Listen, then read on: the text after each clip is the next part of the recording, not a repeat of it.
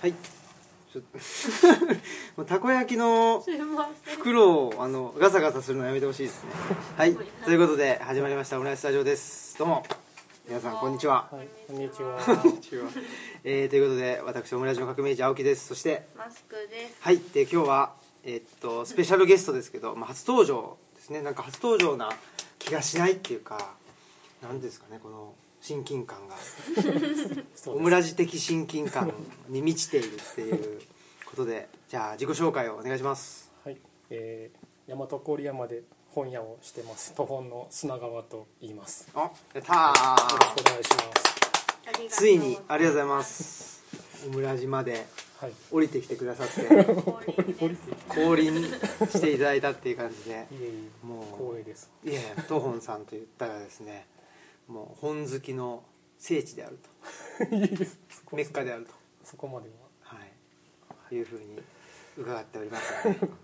い、はい、そんな東本さん、まあ、あの営業終了後にですね忍び込ませていただいてなんかすごい贅沢なね気分を味わってますはいはい、ありがとうござ います。こんな遠くまで。いえいえとんでもない 思ったよりっていうか案外近いんですよねあ、うちからそうです、ねはい僕も行った時、結構近いなと思いました。そうですよねはい、なんかこれはいいのか悪いのかって感じですけどねなんか結構闘争だなっていうことでちょっとそこになんかあのイマジネーションを感じる人もいるかもしれないしではいはもいそこで断念してしまう人もいるじゃない ですかちょっと遠いだろうそう遠でいすだねろうからやめよう うんうん、でも行ってみると近いっていうんで、はい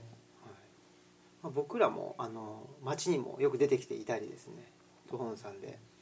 あの本をあの見させてもらったりもしてますので、はいはいまあ、またまたというかもう結構来てますけどねありがとうございます。 結構来てもらってますいよやいや ね。結構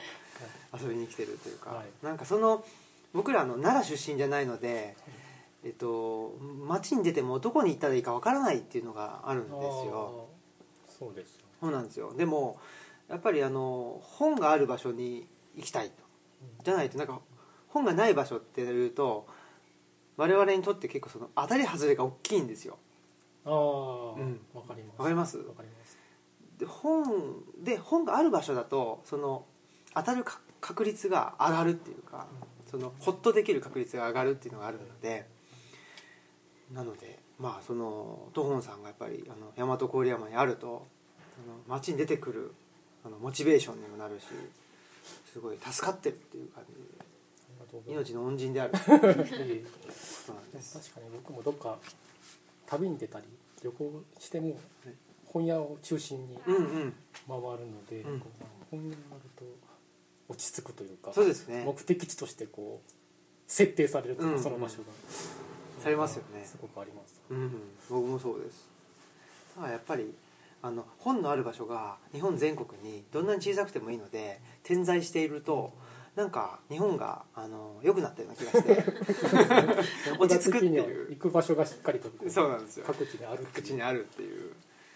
ねえでももしかしたらイオンイオンに行きたい人ってどこ行ってもイオン行ったりするじゃないですか、そうですよね、 うんうんどこ行ってもマクドナルド行ったりとか、まあ、そういうことに似てるのかもしれないけどでもまあ本屋さんって中身が全然違いますからね、そうですうね、ん、棚を見るとだいぶそれぞれ置いてる本も違うので、本当ですねうんでもこういう個人本屋さんっていうのがやっぱり増えたのっていうのはこここ10年ぐらいなんですかここそんなこと10ないですかそうでなんかすねう個ん人本屋が出始めたのが10年ぐらいなのかな、うんここでも23年23 45年で一気に増えました、あそうですかまだ10年前は多分数えるほどしかなかったけあど、ーうんなんかいいわゆる純駆動とか紀ノ国屋書店とか、うんお大きいところがあの都会にできてたりするじゃないですかはいはいで一方でなんかそのまあなんだろうなあの町の本屋さんっていうのがそういうのにえーよって吸吸収されていくっていうかそのなくなっていくんでなんか、まあ、小さい本屋だけどその店主さんのあのなんていうんですかね思考性とか個性がバッチリ出てるうん本屋さんっていうのが、あのここ23年でどんどん出てきてるっていう感じがしますね。うんやっぱりこう人気店っていうかこの京都の慶文社の一乗寺とか、はい東京やとまあ往来堂書店とか、うんまあ、個性的な品揃えの本屋さんってなんかまあ注目をうん集めててこう人気が出て、でまあこういう本屋をしたいみたいなうん人がそこからまた生まれてきてっていう感じでなんか加速度的に増えてる感じはしますよね。ほう何なんでしょうね本屋さんがしたいっていう気持ちっていうのは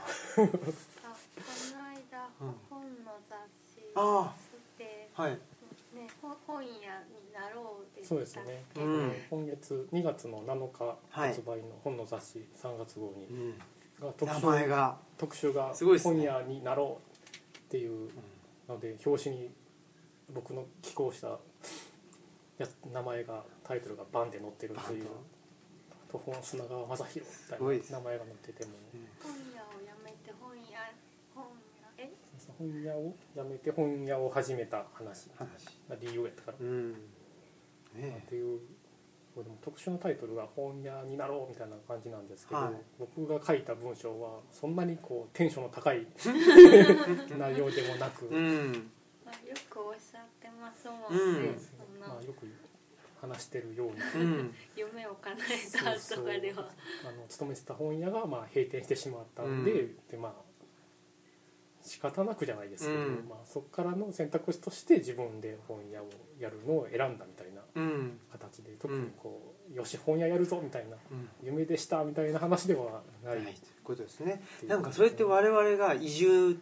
したんですかとか、うんなんで移住したんですかって聞かれるときになんか答えてる答えと結構その温度差がすごい似てて、そうですそうなんですよなんかプラン B みたいなこっちがダメだったからこっちをうんうんやったというんうようなぐらいの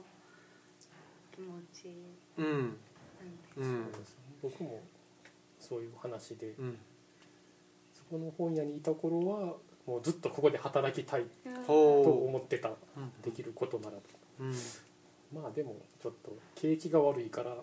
このその本屋がいつまで持つかちょっとわからないなっていう、まあ、その後の道としてまあいろんなやり方があるよなっていうのはずっと考えていた中で突然バンと閉店してしまううんうんような話を書きましうんいや以上た、はい、ぜひーは買いっていただきたいあ読みたいです。でも自分の名前が載ってるので売れ行きがすごく気になる本当ですね本の雑誌好きなの。うんいい雑誌というか、うん、ああいう雑誌がいつまでもあってほしいっていう感じをしますもんねもう中学高校の頃は毎月買ってああそこで気になる本をチェックして、うん本屋さんで買うといううん日々を送っていたので、うんまさかその表紙に自分の名い前やがー載ると本は当ですようんねすごいですねびっくりしまびしったくりいやレッドバックサブうはん本の雑誌社さんでーそうですすよね。うん僕の僕らが非常に影響を受けたあの、は北沢夏夫さんというライターさんが書いた「ゲットバックサブ」というなんかもう人が殺せるんじゃないかぐらいあの熱い本があ枕あの本熱いっていうのはそのページ数も熱いですしあの熱量もすごいんですよ量本があってでその本が本の雑誌社かなから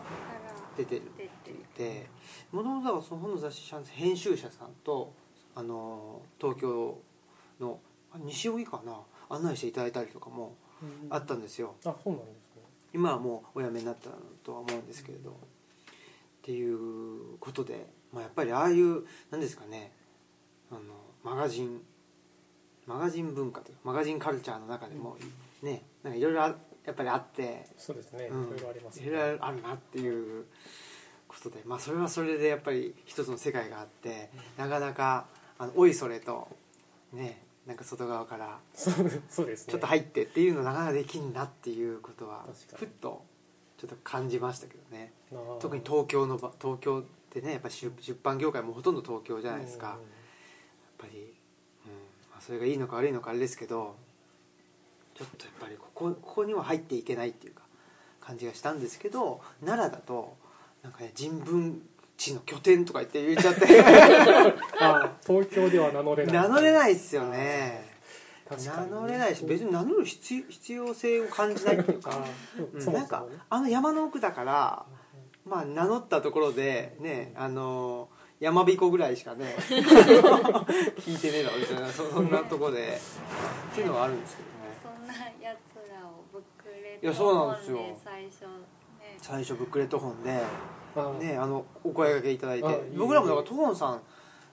もちろんお名前は伺ってたんですけど全然そのなんか来る機会がなくてっていう時にあのブックレット本であのお声をかけていただいてっていうので、はいあれはどういうきっかけやったんですか僕でも多分図書情報館の乾さんから名前をあー そうなんですか聞いててうかんな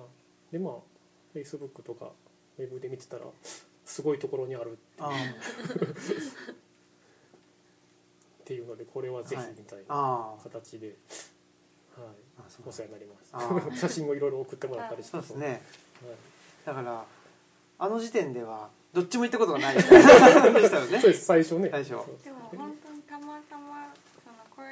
かけていただいたあたりにもうこの日に行こうかみたいなあそう感そうじでそうなんですよあそうやったんです、はい俺なんかすぐ来てくれたみたいな感じでびっくりしたんですけそどうですよ そうなんか決めもう決めててあそうなんですね、はいそうなんですよでそしたらそんなお声かけていただいたから、ねうんあじゃあちょうどい行きますみたいなうそうっていうのもありつつで、まあ、うちのあの土着人類学研究会でも砂川さんお話をいただいてはいちょっとあれもあの形にしたいなとは思っておりますのでもうもうしばらくってあ言ってるうちになんか本の雑誌社さんからね本雑誌社さんとか本の雑誌からねあのそういう話がちょっとねあの出ちゃった んで先越された感がいいいいいいなきにしもあらずっていう感じですけどそんなことでですね、はいえー今日はまあ本題なんですけどはいあの付 箋をなんですかいやなんかやっと本題かみ気合たい入なってるからちょっと面白いいやーあのー付箋の話をしたいなと すごく思ってて砂川さんと、その僕も僕はあんまり意識しあんまりというか全然意識してなかったんですけど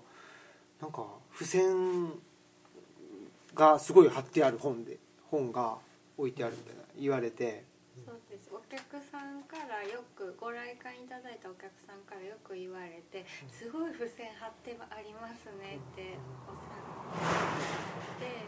まあの開館する前にこの付箋どうしようって悩んだんですなんかこんなにくっついてるのを貸し出していいものだなと思って、通常図書館業務をやってたら貼ってたら外すのが当然なので。でもまあそんな外せないしうんでそのまま貸し出してたら割と面白がっていただいてて、うんで前に、えー、砂川さんの奥様がご来館くださった時にご主人も付箋すごい貼るんですっていうのを伺いました、はいはいあらす じを言っていただいてで僕も初めてルチャリブロがいた時に付箋が貼ってるのはちょっと面白かったですね、あ本当ですか図書館の本にこんなに付箋が貼っ付てある箋が貼っっててあいうるとそう確かだにからまああのあこれは読んだんやなみたいななんかすそごういですねすぐ分かるってすいうごいこれは読んでないんだこなれっては、うん、読んでないんだなっていうすぐわかりますすぐ分かるですそうなんですよねなんかでもこの前うんととある方ととある方っていうかそのアソートボックスさんっていううんラジオやってたりとかその本にまつわるイベントを大阪でやってらっしゃる方とお話ししてた時になんか痕跡本っていうお話をしててあああ流行りですよね流行りなんですかここ何年か前からそうなんです本か籍本はほうだからまあ注そう目を集めてあそうなんですか、はまあ、そう言われてみると付箋貼りっぱなしの本っていうのはある意味痕跡うん本なのかしらっていうのはそうですよねうんそれを見るだけで人となりじゃないですけどそうですね、言うたら何を読んだかうん、この本のどこが惹かれたかとかが全部うん読んでいくと分かるんで、そうですねこう古本とかうちも扱ってるし、はいまあ、買って読んだりもするけど、まあ、防線とか引いてある本は結構僕は面白くて、あそあうですねなんそうあかこ,、ね、ここがあここがいいと思ったんやみたいなのもあるし、なんかか何何年何月何あそうで日すねどこどこにてとかそうですねそういうのも結構好うきんで結す、構書いてる本もありますようね、んただまあ僕の本は付箋がバーって貼ってあるんですけどなんか僕人の痕跡本ってちょっとい嫌なんですよねそのあた り自己中びっくりし 自分はいいけどもちろん痕跡簿も痕渡跡簿しておきながら自分 もそうなんですよ嫌だなんですよねそのあのなんでしょうね僕書き込みしないんですよ基本はいうんだからそので付箋も、まあ、剥がしたかったら剥がせるわけうんですよ、あそうですよねそうなんですよっていうぐらいの感じでいたのでその痕跡を残してないつもりだったみたい あな主観的には時間的にそれ を「それ痕跡残ってますね」って言われてるっていうことがちょっとねええっていう感じでこうしてないつもりだったってそすうなんごいでですすよよねはいたあんだけ完全犯罪だと思ってたんですけ ど、はい、全然証拠ありみたいな指 紋ベタベそタうで足指紋ベタベタ跡足跡つきまくりですね僕ズボラだったみたいなめっちゃ色とりどりの付箋ついて てこれがもうなんかアートみたいですねって言われることもすごい多いんですうよ、ん、アートかもしれないですよねこれむここまで無意識にやってたっていうこと はこれはアートですだって意識してないですよそうねですね付箋貼るのに病ですね病ですかねあ、まあ、病とアートはもそうう表裏一体ですかららねはい病なんで病、まあ、そんなわけで僕はあのー今日はですね柳田国男著「都市と農村」というのを、まあ、今ちょうど読んでる本なんですけどはいこれにあの付箋を貼ってありましてで僕のはその、まあ、5色かなカラフルなんですよで5色もうもうちょっとあるかもしれない なんか6色ぐらいあるかもしれないですけどこれの 3M のですねこれなんて言うんだろうなあの付箋なんですよプラスチックっぽプいラスチックっぽい紙じゃないんちょっでと半透明のやつ半透明であのす貼った下の字も透けて見えるそうなんですそこも痕跡を残さない感じが出てるんですよわかりますかね痕跡をまあ消してますでプラスチックだからへへへたれないというかあ折れ折れはしないそうですねあー確かにそう付箋っていうとね、まあ、紙の付箋もありますしあの全部が黄色とか、ね、全部が、あの青とかありますけどそうじゃなくて、まあえっと付箋の3分の2ぐらいは透明なんですよねで上の部分が、えっと、色がついてるということでまあね見た目も綺麗だしいいなって思ってる思ってたっていうことですね砂川さんの砂川さんのは付一箋応はこの付箋は、えー、とポストイットスリム見出しミニっおーていうやつで、はいポストイットで一番小さいサイズのあーやつですねあこれも 3M なんですねでもこれも 3M うんのポストイットです透明です細めですねあー幅1センチぐらいかなうん長さも3センチぐらいの僕も別に付箋には書き込まないのでまあ貼るだけですねうん気になるところに貼るすとごいいうたくさん、感じたくさん貼ってありますはいねこれれ何の本多分ですか僕一番付箋貼ってる本が多分これなんですけどお本は読めないものだから心配するな菅慶次郎さんのお大好きな本なんへでえ付箋を大量に貼っておりますけどああのこれ紙なんでへたりますあります ねただこれあまり綺麗ではないかもしれないあのー言わせていただきますと僕あのー大学の研究室とはかい行ったりとかその大学の教授とかはい先生の研究室行くとこれ使ってますねだからこのはい大概の人は大概っていうかまあ どのどの分母があれですけどなんかこのへへたった感じとなんかはいこの玄人感が ね出てますねこれはこの僕みたいなここんななんかやついないですもんこんなのそうなんですかこんな使ってる大学教授は見たことないですねウキウキなんかウキウキしてますうん、ちょっとチャラい感じですもん僕の場合 はで砂川さんの方がやっぱりその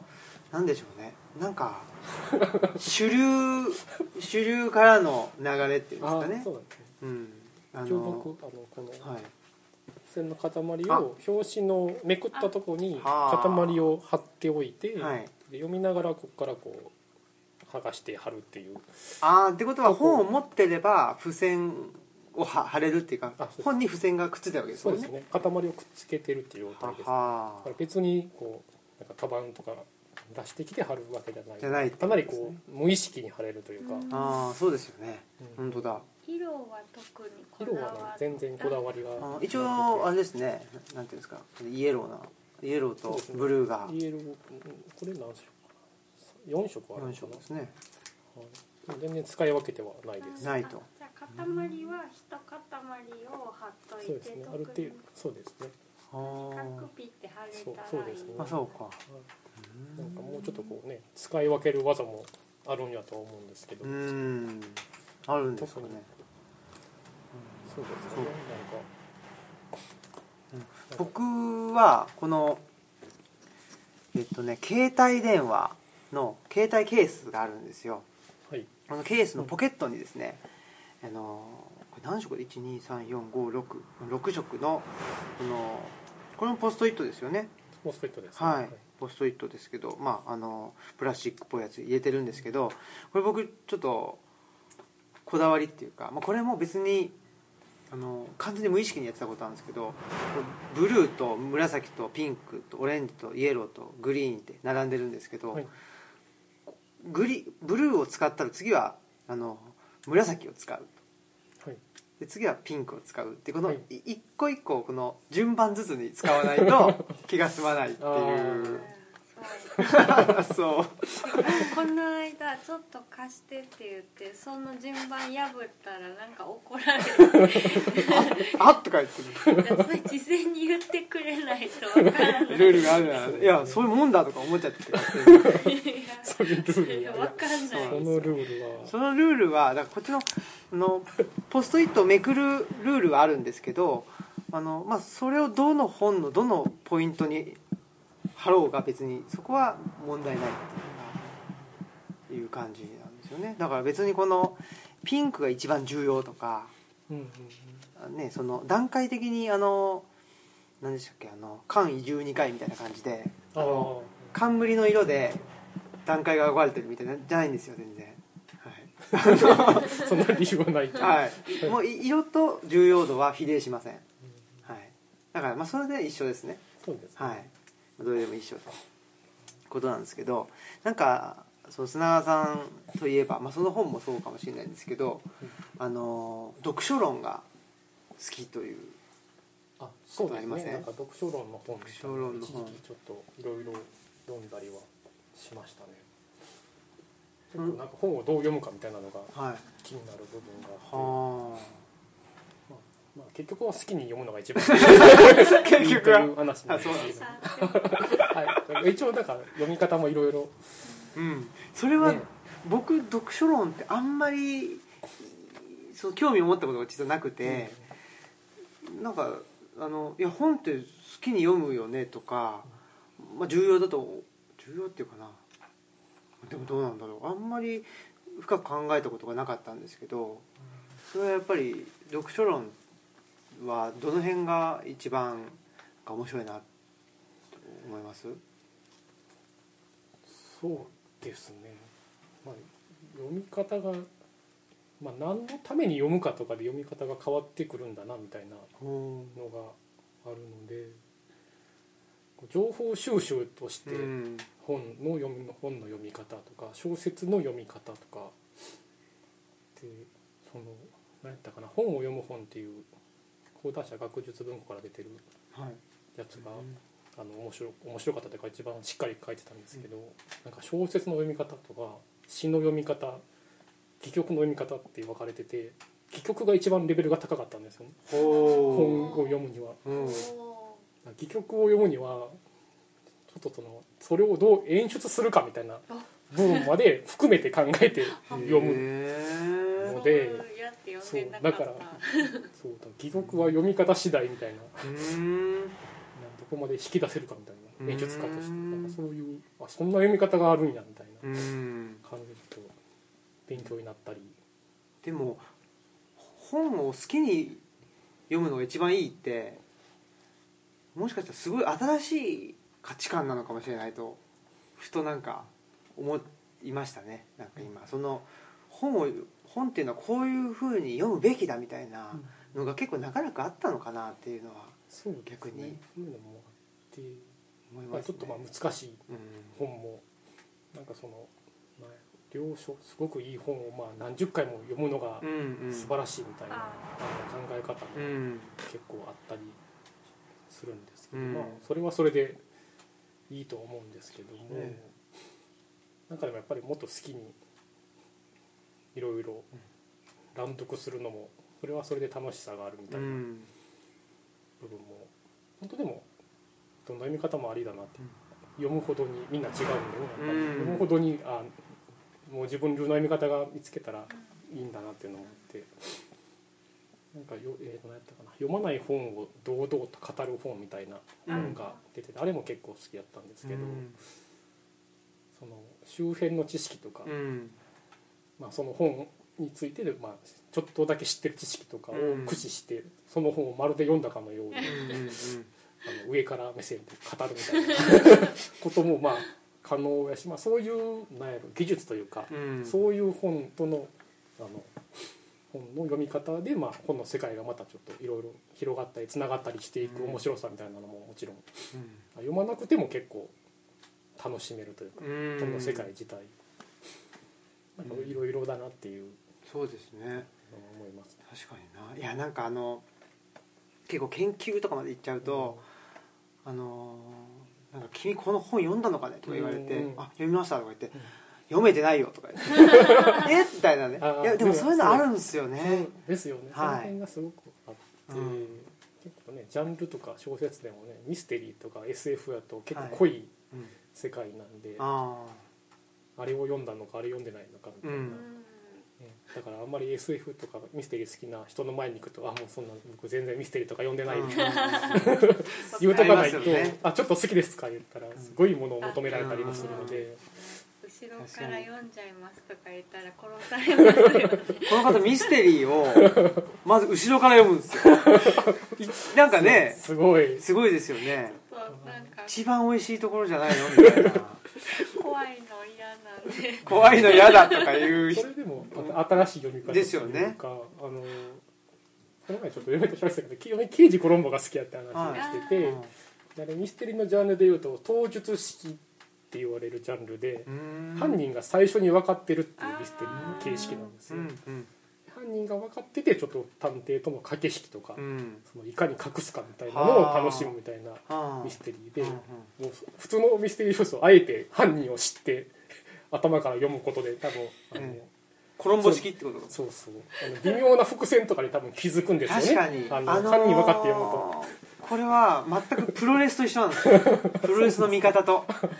あのプロレスもまず勝負論で読むっていうあ勝負論で見るっていうどっちが勝つかっていうはい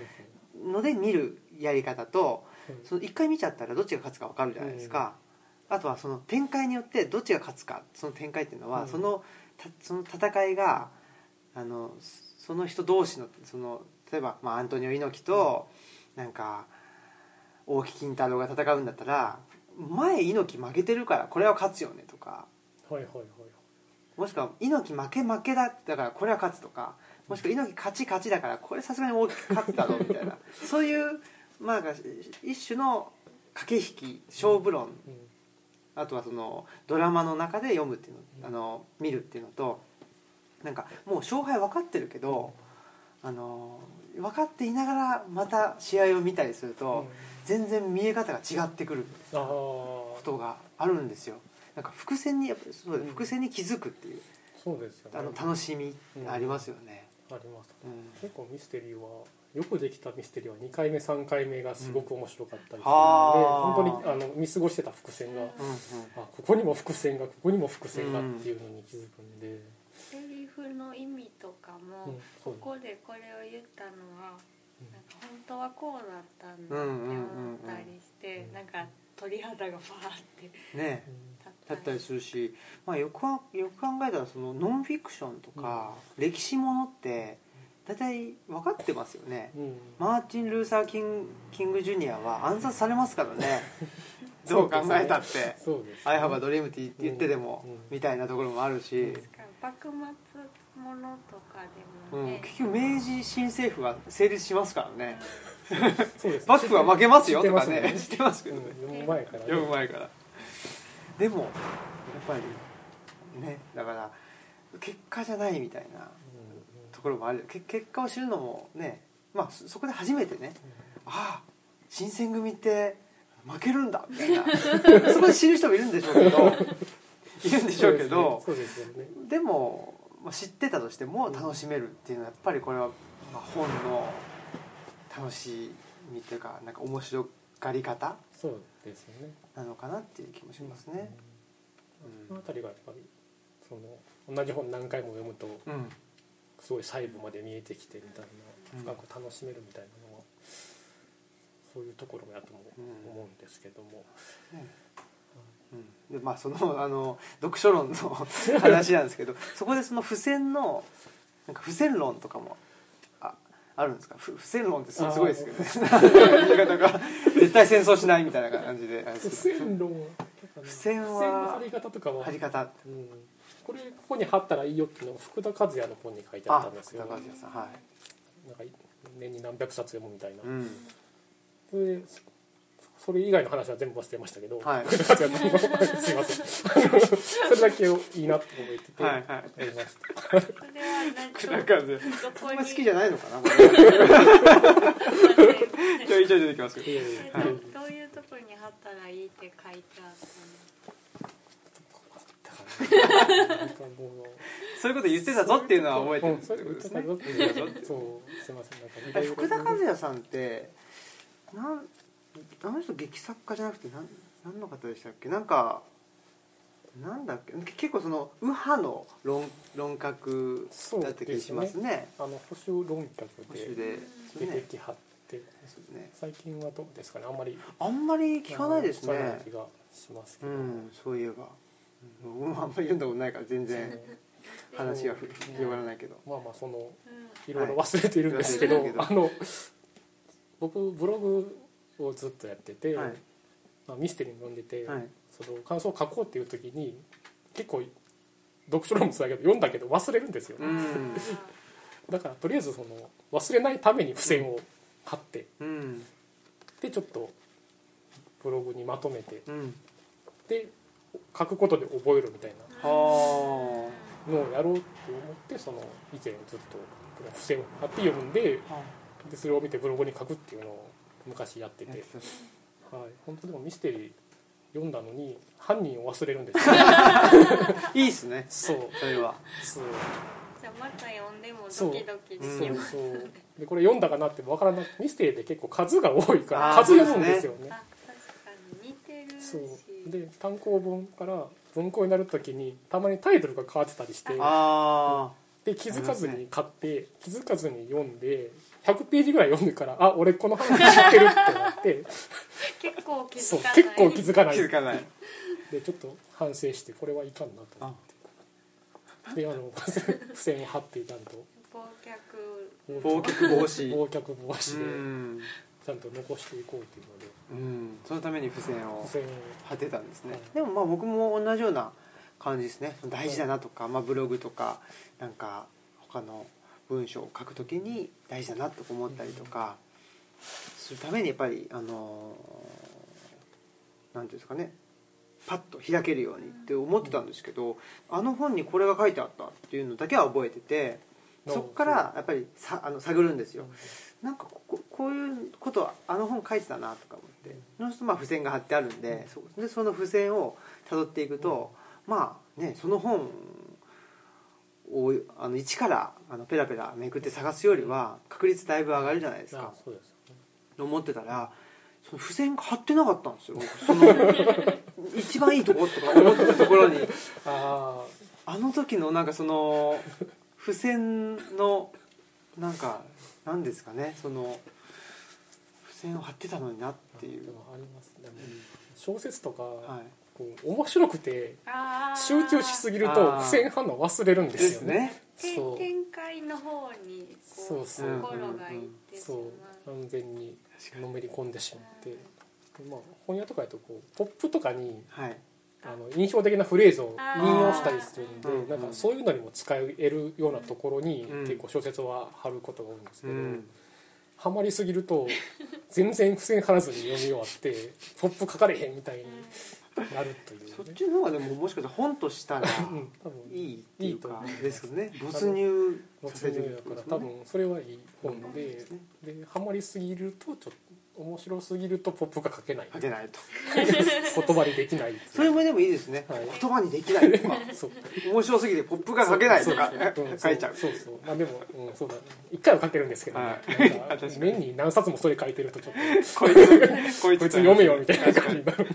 そればっかりかみたいな確かにねうんあんまり貼らなかったけどあの返却日のあのお知らせのしおりにあの一言をこう本から引用した一言を書くようになってそこからは探さないとって思ってちうょっんと貼るようにはなりました。ううんんそうですねうんまあ付箋はね何かでもこう書き残さないとびっくりするぐらい忘れるので忘れますねその本のことを本当そうです一つのフレーズでも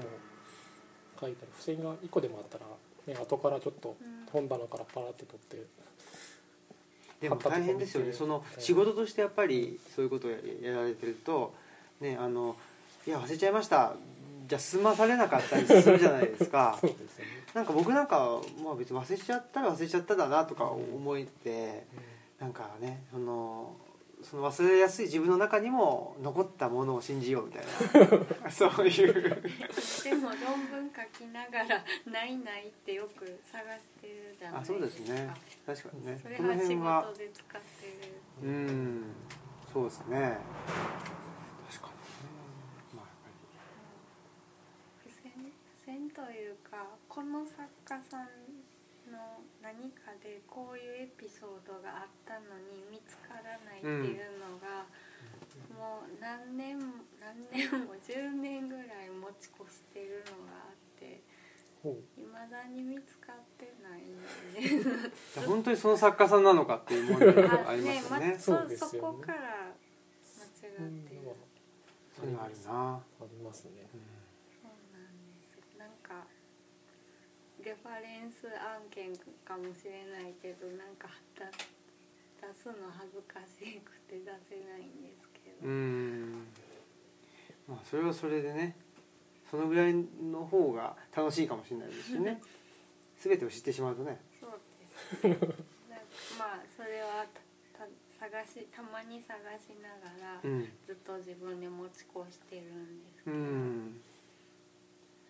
え。いやでもね、これだけマドーンさんっ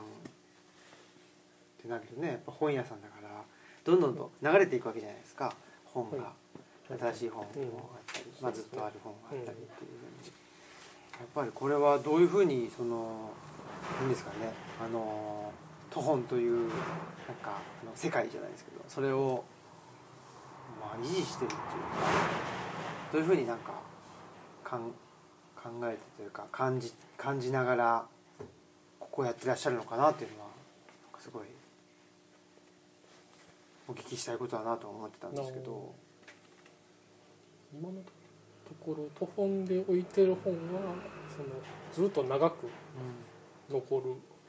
本を置くというふうには決めていてだからまあ5年後10年後でもまあ色褪せないといううか、ん逆に面白いぐらいのうんなるような本を集めようといううん感じで選んで入れてますね、まあこれはまあ仕入れが普通の本屋と違って買い取り返品できないという条件があるっていうのも大きいんですけども、まあその流行りとかいうかまあ時事問題的な本はまあ一般の書店さんにあるので、うんそっちはお任せしてというねはい、ちょっと返品できないので流行りが過ぎたから売れないみたいな本を入れちゃうとちょっと不良在庫がたくさんみたいなそうですね辛くなるので池上彰さんとかねガンガン出してるし素晴らしいですけどねそうです2017年のここがねそうですこねここがポイントみたいなやつ買っちゃってもそうですね結構きついですよ結ね構きついですうね、んでもまあ確かにそれは他の本屋さんで売ってくれますもそうんねですね、まあ、池上彰さんでもねちょっとあの長く読まれるうんあの本みたいなのを出してはると思うんでそそううですねいうのは置けたら置いてもいいのかなと思うんですけど、ね結構小説とかノンフィクションでもねなんか今だからこそみたいな切り口のものも多いので、その辺の見極めはそうですね難しいですね。それはどういうふうにしてるんですかその中身の見れなかったりするじゃないですか、そうですね、は まあ基本感覚で入れてるんですけい、どおーまあまあ著者著者の方と出版社とまあそのさっきの本は読めない読まなくても語るじゃないですけど、うんまあ読んでないですけどこの辺りの位置取りだろうみたいなはうあちの本をこう選んで入れるといううん形でまああの新刊書店さんに大きいとこに行ってんパラパラ見たりっうんていうのもしたりはしますけども、でまあある程度ちょっと評判というか、うん出てからちょっと見て様子を見てから入れることも多いですね、なんかそんなにスピード勝負でもないので、うんなんかいち早く流行りとかつかまなくてもいいのかなっていうのは、まあ、まあ僕が思ってるだけでお客さんは来てないなとか思われてるかもしれないですけどいやーすごいですよね本当にでなんもでしょうねうん図書館もちょっと似てるとこ、あ今はあれなんですけど大学図書館も、まあ、全部読んで入れるわけにはいかないのでちょっと似た部分はあるかもしれない。うんそうですねなんかねトーマスさんもそんなにあの大きなスペースじゃないですけど、うんなんかその限られた状況 っていうのをなんかそこでいや限られてるんでっていうことじゃなくてなんかすごいそれを何ですかねそそこに秘められた可能性みたいなのがなんかすごいなと思って て、うん、なんか、まあ、ううちもそうなんですけどやっぱりはい東吉野に引っ込んでるから遠くて不便だねじゃなくてうんえだからだからここっちのポテンシャルを思う存分は発揮できるし発揮しないといけないっていう風な状況をつ作り出してるっていうか、なんかそういうそうですね感じ はうんありますけど、最ね初ちらっと言ってはったけどその遠いからこそうん行く楽しさみたいなのが、うんやっぱりあるなというのはあるので、車で山を越えそうでてすね行く図書館ってやっぱりそこでこう出会った本はちょっとなんか他とは違うそうですね雰囲気を帯びてくるなっていうのはあるので、まあ単純に付箋がたくさん貼ってある からことかもしれない何これみ たいなここまで来てみたいな今まで来てるでも確かにうちもまあそんなあの一般の図書館ほどは収容力がないので一回読んであこんなんなんだって言ってこんなの ななんだろうなんかこう話題になってたりして、あで読んでみてあオチが分かったってあのもう開かない本は置かなくてもいいじうちには置かなくてもいいのかなっていうのはちょっと思ったりはします。あのなんか一般の、ね、本屋とか図書館みたいにこう全ての町の人にこう対応する品揃えとかを、まあ、ある程度もう小さいからその辺はいいかみたいな感じでそうですねできてる部分はある程度気楽は気楽ですね、以前いたその一般の書店やとちょっとなかったらなんでないねんみたいな感じでうあんだってすいませんっていうやっぱりこう来る方の期待には全部応えた本を揃えたいみたいな部分があったんですけど網羅的にしないとっうんていうの網羅は、的においてで置き方も検索探しやすいようにうん綺麗に並べてみたいな感じですけどもここやと全然こう50音でもないしうんジャンルもそんなにきちっと分かれてるわけでもなくみたいな形でだいぶやっぱりその辺は違いますようね。んで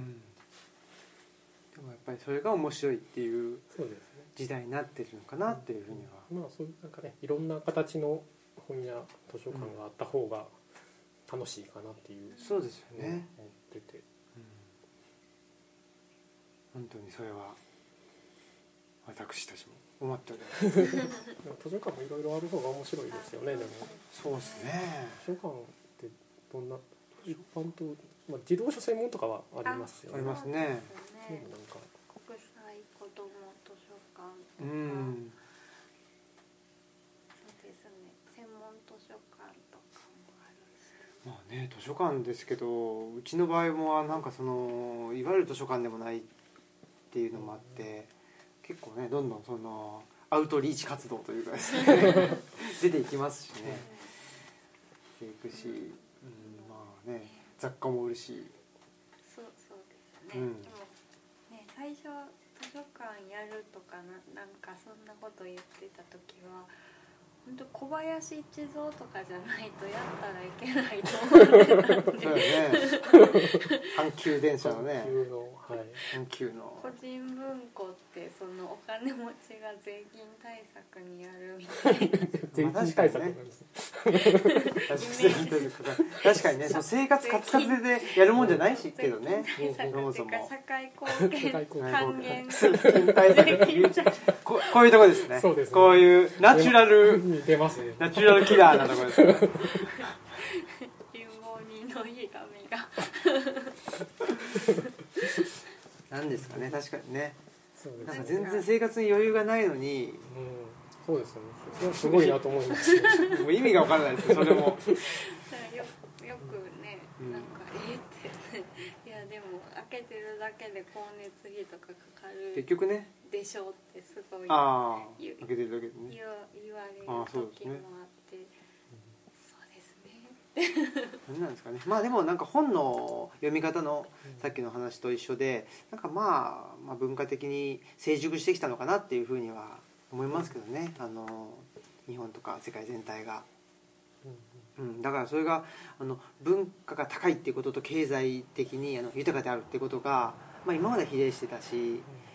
あの、まあ、今もあのメインストリームでは比例してるのかもしれないですけどそうじゃない活動の仕方っていうのも出てきたぞっていうことで。まあそれはそれで、うん、まあなんか面白がってくれる人たちがいればなんとかあそのうですねコツコツとできるような時代になったのかなっていうそうですよこねとですね。多分10年前やとこの形で本屋をしてもなかなかう、うんんうん難しかったお客さんもいなかったかなとはうん思いますけどもそれはその経営文社さんとかうん先人先、まあ、今も言いますけどもうん方たちがこうその本屋はいろんな形があって面白いよっていうのをすごい広めてくれてそういうのを楽しむお客さんがすごく全国的にうん育ってとうんいうかあの知ってもらえるようになったのでこううちも来てもらえてるのかなっていうのはすごく思いますね。ねということで、あはいまあまあ、付箋の付箋を貼るのが好きな人っていうのが 集めたらなんか面白いんじゃないかなと思ってて付箋の人それぞれの貼り方みたいなので。まあいつかねねお便りくださいお便りが来ないんですよ ねオムライスラジオはああーのサイレントリスナーはい だらけでそうなんですね誰も声を上げないっていうことがあっあそうてあたまにねツイッターとかでうん「今回良かったです」とか そうねで前回悪かったのかとかね そういうこと言うからかだから ですねプレッシャー与えないでくださいやもうちょっとねやっぱ人間が小さいもんでそういうふうになっちゃうんですけどぜひねあのご感想をねそうですねはい、してほしいですしどんどんちょっと今年はあのオムラジというその屋号ではいはい、屋号でもどんどん出ていこうかなと思っておりますので、ぜひぜひはい屋号いっぱいあるんで、ね屋、号ちょっと多い屋号が多い問題っていうのもあるのでそれもどうにかしなくちゃいけないなと思いつつ、はいまあ、その辺でまた、あのトーンさんと、はいあの楽しいことをさせていただくことになるかと思いますので、あはいよろしくお願いいたしまこちらすこ。そよろしくお願いしますありがとうございますありがとうございますはい、ということでまたぜひオムラジにも出てください。あはいよよろしくお願いしますぜひぜひありあがりとがとうございうございまますすということで、えー本日はじゃあこの辺で結構長々と撮ってしまいましたけどはいじゃああー本日のお相手はオムラジの革命児青木とマスクとえー、途方の砂川でしたはいじゃあさよならさよなら